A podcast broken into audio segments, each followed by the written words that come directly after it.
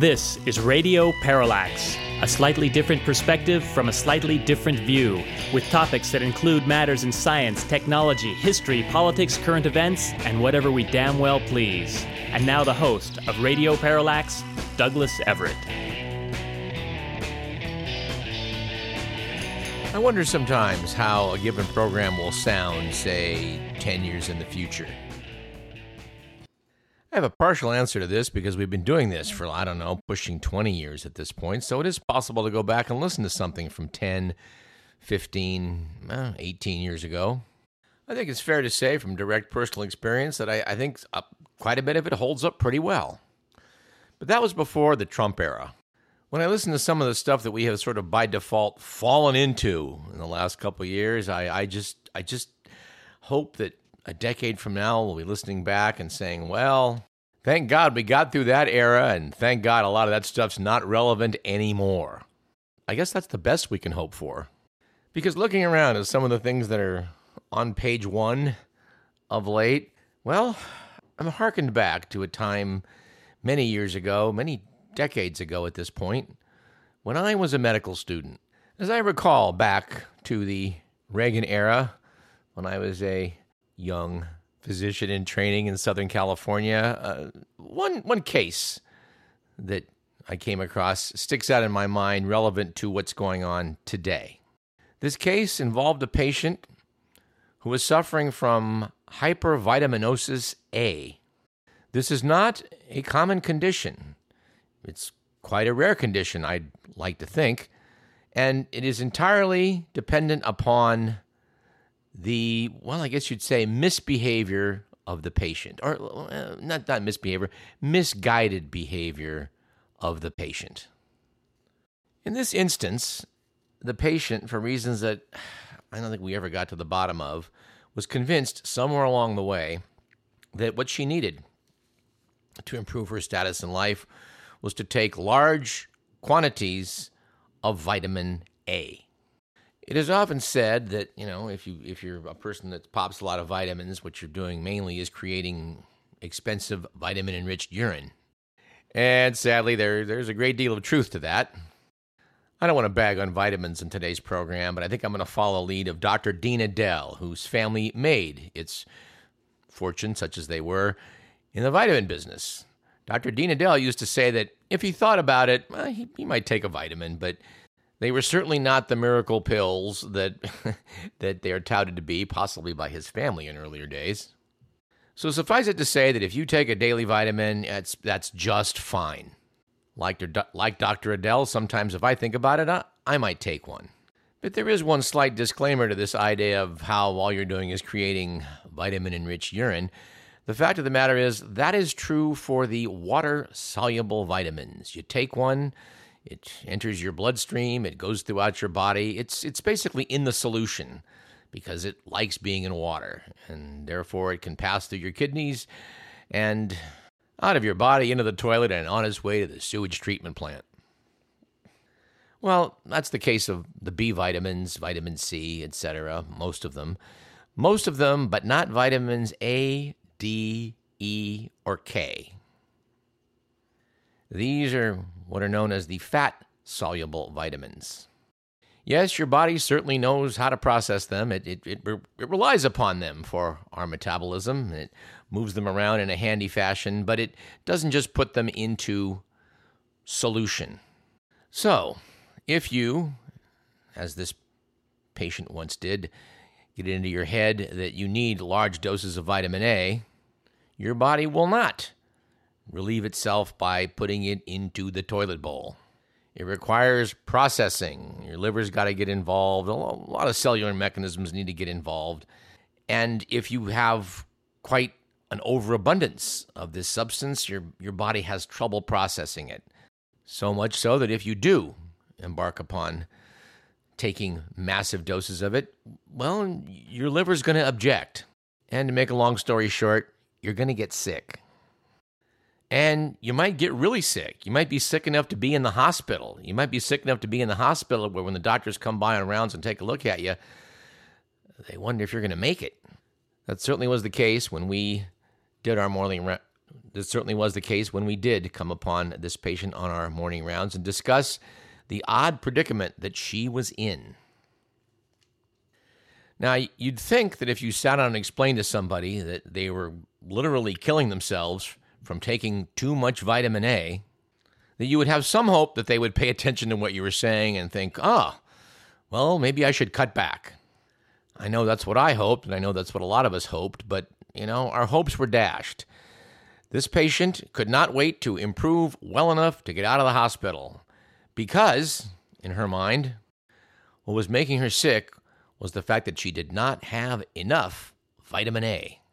So, what do you think happened when she got well enough to leave the hospital the first time? If your guess is that she went out and took even more massive doses of this now toxic substance, well, go to the head of the class. I think in this sad tale, she cycled through several episodes of this, uh, you know, getting better when she was in the hospital and didn't have access to her vitamins, and then getting loose to go out and take care of her own health, and then driving it into a brick wall at a high rate of speed yet again. And um, I, I'm further saddened to report that, as I recall, this eventually proved fatal to the patient. She killed herself with too much vitamin A. Now, the whole thing started out, no doubt, with this idea that vitamin supplementation might be a good thing, and as far as that goes, up to a point, that's probably true. Vitamins were discovered because when people lacked them in their diet, they would have health problems. On the flip side of that, if you eat a balanced diet, you are not likely to have vitamin deficiencies. Period. End of story. Oh, you might have trouble with some vitamins if, say, you're a vegan and you're, you know, not quite getting enough vitamin B12, which generally comes to us through animal sources. When I say animal sources, that includes milk and eggs, etc. But today's show is not a show about nutrition or vitamins, but it is a start to today's program based on the idea that what seems like a pretty reasonable idea at first can go sideways. Furthermore, if it has gone sideways and your solution to the problem is to heap on more of what put you sideways in the first place, well, it just might not pan out. And this, dear listener, brings me around to the current story of Donald J. Trump, a man who, by any reasonable standards, should not be anywhere near the Oval Office, but who, in fact, is the President of the United States. My parallel today for hypervitaminosis A, something that can kill you if you're not careful, would be the misapplication of social media. It started out as a novel idea, something that would bring us together, something that would make us smarter, something that would leave us just more connected, and in doing so, bring us many benefits that just, well, they seem inherent with us being better connected, you know? But it seems quite clear at this point it's not working out the way we'd hoped. It does seem, no matter what your take may be on Russiagate, it seems clear enough that social media played a role in the election of Donald Trump, as it has played a role in the segregating of society into armed camps. And some of those camps are literally armed. If you go out to dinner, you will notice there's been a change over the past couple of decades. Out in a restaurant 20 years ago, people sitting at a table would be talking to one another. Go out to a restaurant these days, and you're liable to see six people staring down at the phone in their hand, all of them ignoring one another. Now, surely not everybody's on social media, but I think a fairly high percentage of the time people do spend on the web is involved in Facebook, and the miscellaneous other ways people use to communicate with one another, if communicate is the right word. Not to spend too much time thrashing over this, but it is clear that some bad things happened in 2016 that were favorable to the election of Donald Trump. I'll just leave it at that. Some may argue with that, but I think that's a pretty basic statement, which can be extremely well supported. Now, when it turned out that those of us who were on Facebook taking personality tests didn't realize that those personality tests would further bolster the dossiers that Google and Facebook and the tech companies are building on all of us for commercial purposes. We didn't realize that they would find a, a back door from which to obtain data on all of our friends. And by knowing who our friends were and what we thought about things, they were able to make some pretty good guesses about how to pitch stuff to us. This is a large part of the business model upon which all of these companies rely, and they want to get really good at it. And they want to sell information about you and me to advertisers and worse. Worse being political factions. Political factions that want to run the government. They want to run the government by getting you to vote their people in. Suffice it to say, they're pretty good at this. And in the wake of the Cambridge Analytica scandal, good old Mark Zuckerberg, the CEO of Facebook, at first scoffed at the idea that there was any problem here at all. When the evidence continued to mount that there was, well, they spent a lot of money hiring more lobbyists and spent a lot more money hiring PR firms and even sent Mr. Zuckerberg off to Washington to attempt to put oil on the roiled waters in his rather inarticulate, geeky style. But it seems clear as we go along that the corporate culture at Facebook and elsewhere is not really changing. And as it has now become revealed that the Trump organization, which is apparently flush with cash, is spending a lot of dough on Facebook, well, eyebrows are being raised. And at this point, I think I should jump into the article by Matthew Rosenberg and Kevin Roose that appeared in the New York Times earlier this week.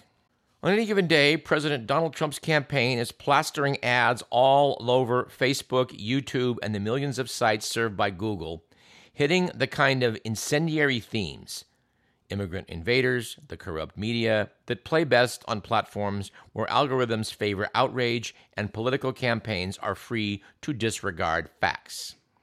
Even seemingly ominous developments for Trump become fodder for his campaign.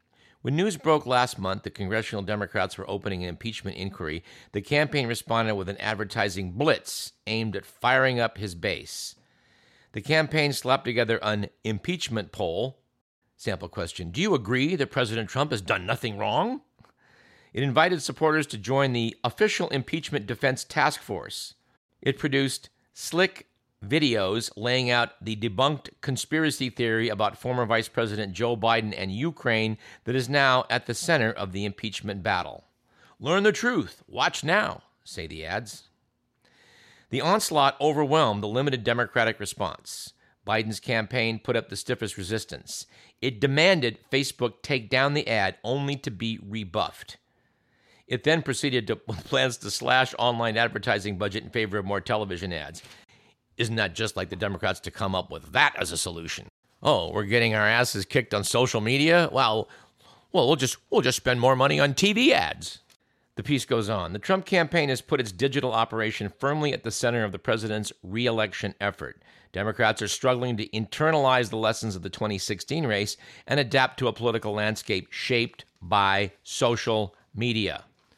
Trump's first campaign took far better advantage of Facebook and other platforms that reward narrowly targeted and arguably nastier messages.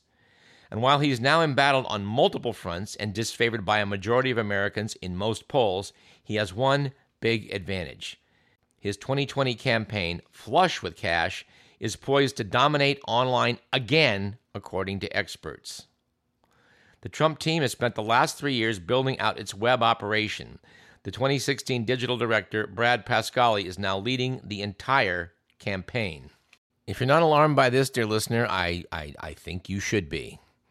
And I would like to quote now from the Viewpoint presented in the Sacramento Bee. Actually, it's a reprint from an editorial from the Miami Herald, which I think is worth hearing from. Note to the editors down at the Miami Herald Facebook long has had a policy on misleading ads. In the words of company product management director Rob Leathern, misleading or deceptive ads have no place on Facebook, noted the Herald. Apparently, that simple declarative statement needed a huge asterisk, as Democratic presidential candidate Joe Biden find out when he tried to get Facebook to pull a misleading ad run by the Trump campaign. The policy doesn't apply to political ads. The ad Biden wanted pulled, part of President Donald Trump's shady efforts to embroil Biden in a controversy over the former VP's work with a Ukrainian gas company clearly falls into that category. Both factcheck.org and PolitiFact found the ad deceptive. But Facebook decided that it will treat ads from politicians as, quote, newsworthy content, unquote, letting them stand regardless of how misleading they are because the public interest supposedly outweighs the harm of the disinformation. Facebook figures every reader who sees a political ad will have the time and inclination to verify every claim in it is true. The reality, of course, is that such individually obsessive review is impossible. That's why we have journalists and other fact checkers. Facebook founder Mark Zuckerberg doubled down last week in a Georgetown University address, claiming that the social network stands for free expression. He echoed comments he had made after a controversial series of secretive meetings with conservatives by saying, quote, the long journey towards greater progress requires confronting ideas that challenge us, unquote. Remember what I was saying about being inarticulate and geeky? Well, there's an example. Noted the Herald, challenging ideas that engender intelligent discourse are great. Deliberate falsehoods, not so much. Zuckerberg's answer seems like nothing more than a ginned up justification for Facebook to rake in millions of dollars by delivering misinformation that erodes informed democratic debate. At Georgetown, Zuckerberg spoke high mindedly about how Facebook has handed people, quote, the power to express themselves at scale, unquote, creating a, quote, new force in the world, unquote. But he did not acknowledge how that force was abused to communicate a misinformation campaign designed by a foreign power to interfere in the 2016 election. Did he learn nothing? The Herald goes on. Creating a forum for free speech is a noble goal, but that forum needn't and shouldn't also be a place for deliberate misinformation and undermining the very democracy Zuckerberg claims to want to uphold. Political speech needs heightened protection, but not when it contains outright lies. Continuing later in the piece, it is almost as if Zuckerberg fears that the talk about Facebook's assumed liberal bias might convince Trump's politically compromised Department of Justice to bring some sort of antitrust action against the company. So, He's doing all sorts of conservative outreach, including doing Trump a favor and refusing to take down a clearly false ad to allay such fears. Or maybe Zuckerberg is acting on his belief that Elizabeth Warren is an existential threat to Facebook and is using his enormous power to tilt the field in Trump's favor. They conclude with this whatever the reason, if users can't trust Facebook to do even the least bit of content moderation when it comes to political ads, there just might be something valid in the hashtag delete Facebook trend. I think this pretty much does it for me. I, I, I am on Facebook and I need to get myself off of it in the near future. And, you know, you might want to consider taking similar steps yourself, my dear listener. Oh, I just stumbled on the fact that Facebook is pledging $1 billion to ease the housing crisis, which has been basically created by big tech in the Bay Area. Oh, I'm sure that's going to fix it. But to circle back to this whole thing about hypervitaminosis A, if something that's killing you is the problem, the odds are more of that same thing is not going to be the solution. When we learned that social media, in this case Facebook, was causing significant political problems in the United States, which, I think is a very fair statement, then it was pretty obvious to Radio Parallax that the solution would not come from more social media, particularly one that was not reformed. To our view, it was just like going home and taking lots more vitamin A.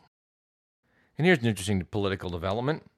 It turns out that the anonymous senior Trump administration official, whose 2018 New York Times op ed was called Treasonous by President Donald, has written a new book about Trump titled A Warning. It will be published next month.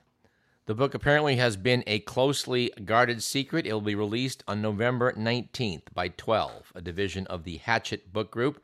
The author is going to remain anonymous, they say, and sources familiar with the book told CNN that elaborate precautions have been taken to protect the author's identity. They've apparently verified that the author is the same person who penned the Times op ed piece titled, I Am Part of the Resistance Inside the Trump Administration on September 5th of last year. A draft press release from the publisher obtained by CNN described the book as picking up from where those first words of warning left off. This explosive book offers a shocking first hand account of President Trump and his record. Supposedly, the author of A Warning has refused the chance at a seven figure advance and intends to donate a substantial amount of any royalties to the White House Correspondents Association and other organizations that fight for a free press that seeks the truth. Asked if the author remained part of the Trump administration, the spokesman declined to comment further, and a spokesman for the publisher did not respond to a request for a comment. The author's clear intention is to convince the nation not to re elect Trump in 2020. One of the sources familiar with the book told CNN that it is intended for two audiences the country in general, of course, and Trump voters, at least the persuadable ones. The hope is the book will get into the hands of those who are persuadables. The Times op ed from September 2018 described a president the author viewed as amoral, opposed to many conservative values, such as freedom, and, quote, impetuous, adversarial, petty, and ineffective, unquote. The author wrote that many of the senior officials in his own administration are working diligently from within to frustrate parts of his agenda and his worst inclinations. Holy deep throat.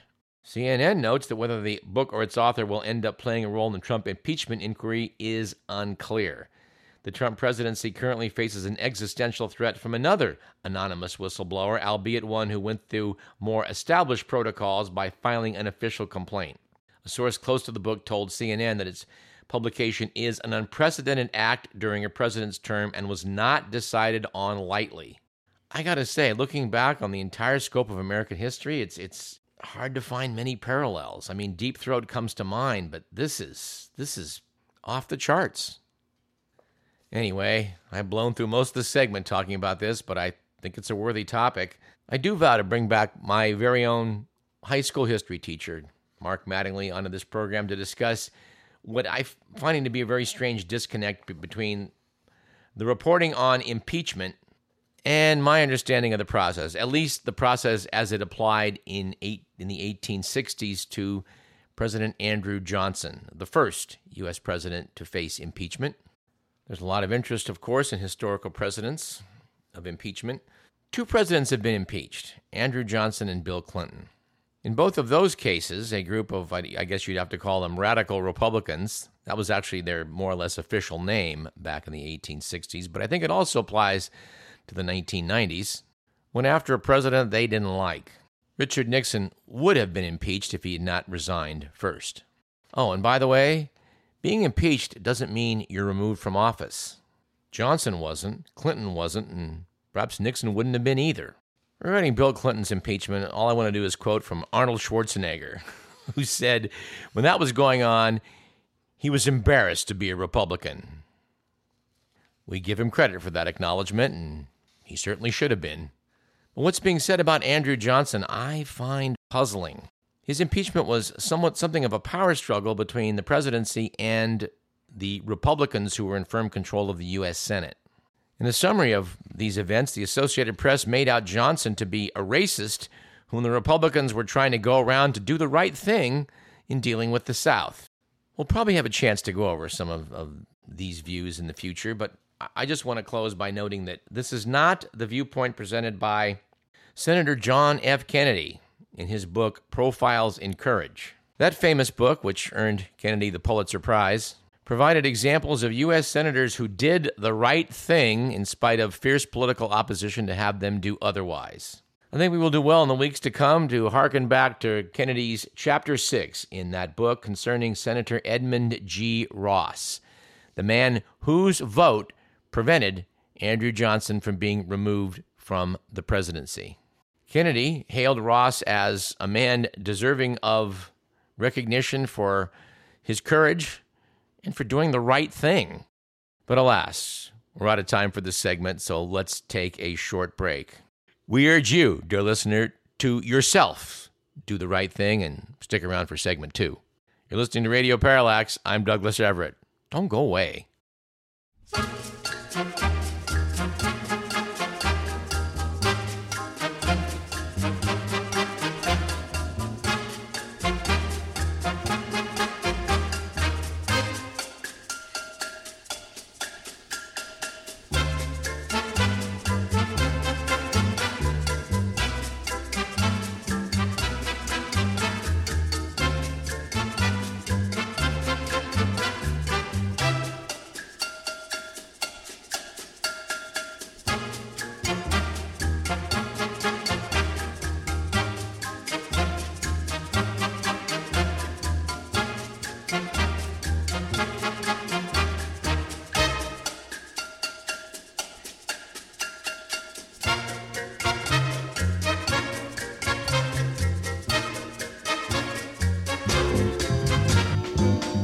This is James Brown, soul brother number one, always fighting.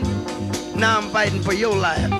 I'm fighting for your life because if you use drugs, you better leave it alone. Drugs are contagious. They're killers. Every drug is a killer. Stay away from drugs. Drugs will take your life away. And if you want to live, stay away from drugs because they are super bad, super bad, super bad, super bad, super bad.